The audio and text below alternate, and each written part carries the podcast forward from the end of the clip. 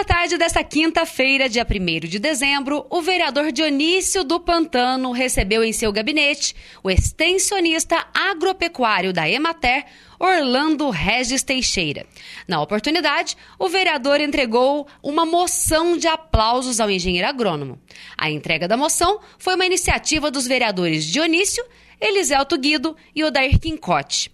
Orlando é engenheiro agrônomo e executou inúmeras políticas públicas de crédito rural de grande valia para todo o meio da agropecuária da região. Orlando atua como extensionista da Emater, onde, segundo os vereadores, atende com dedicação os agricultores com o intuito de melhorar a produção e a qualidade de vida dos produtores, preservando sempre o uso do solo e da água.